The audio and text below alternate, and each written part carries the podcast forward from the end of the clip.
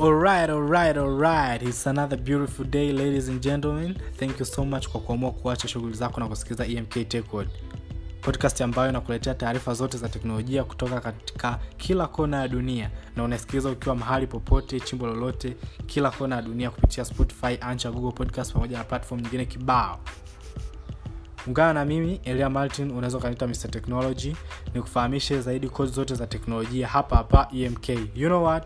Don't you dare kutana off show cause ni show moja inspirational, inaburudisha, lakini pia inabadilisha mindset ya kijana Mtanzania na Afrika yote kwa ujumla. And of course kama nilivyokuahidi wiki iliyopita kwamba kutakuwa na some changes katika hii package ambao huwa nakuletea kila wiki siku ya Jumatano ni katika kupatia kile msikilizaji wetu unataka katika package hii ya technology. So kuwa na mimi hadi mwisho ili upate info zenye ladha ya 2022 okay.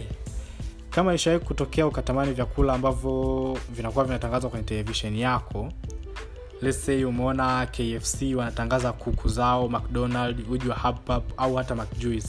I hiyo kila mtu huwa inamtokea. Unashangaa mate anakujaa mdomoni lakini unaishia hapo tu kuangalia na kutamani sasa leo nimekutanisha na profesa homei miashita wa chuo kikuu cha meiji huko tokyo japan ambaye huyu amekuja kusolve hili tatizo letu sisi watu wa roho.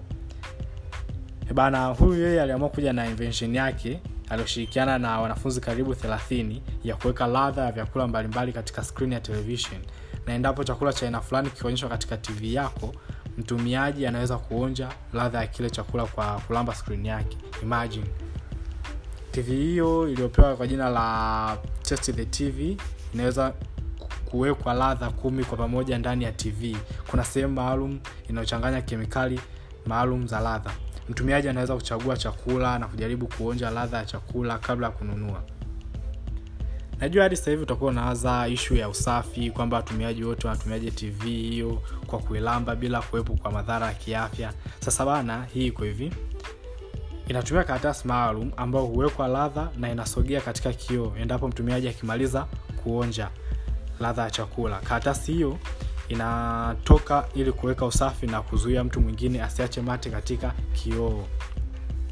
Katika mahojiano na shirika moja la habari profesa miashita aliliambia shirika hilo kwamba idea hiyo ya kutengeneza test the tv ilikuja kipindi cha quarantine ambapo familia nyingi duniani zilikuwa katika kipindi cha kujikinga na covid-19 ambapo actually bado ipo hadi hivi leo lakini kwa kiasi kidogo sana cause watu sasa hivi tumeweza kutambua njia za kujikinga na covid lakini pia alisema kwamba itasaidia watu kujaribu ladha ya vyakula katika migahawa na kampuni mbalimbali mbali za vyakula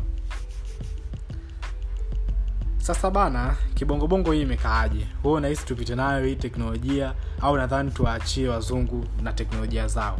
Let me know kupitia instagram page yangu natumia martin na knq and that's it for today. But before sijaondoka na kuacha na hii ya mtanzania benjamin fernandez alikataa mshahara zaidi ya shilingi za kitanzania milioni 400 katika kampuni ya bill gates na kurudi bongo. Akaanzisha mfumo wake wa nala kwa ajili ya kutuma na kupokea pesa. Hadi sasa kampuni hiyo inapatikana zaidi ya nchi nne za afrika pamoja na uingereza.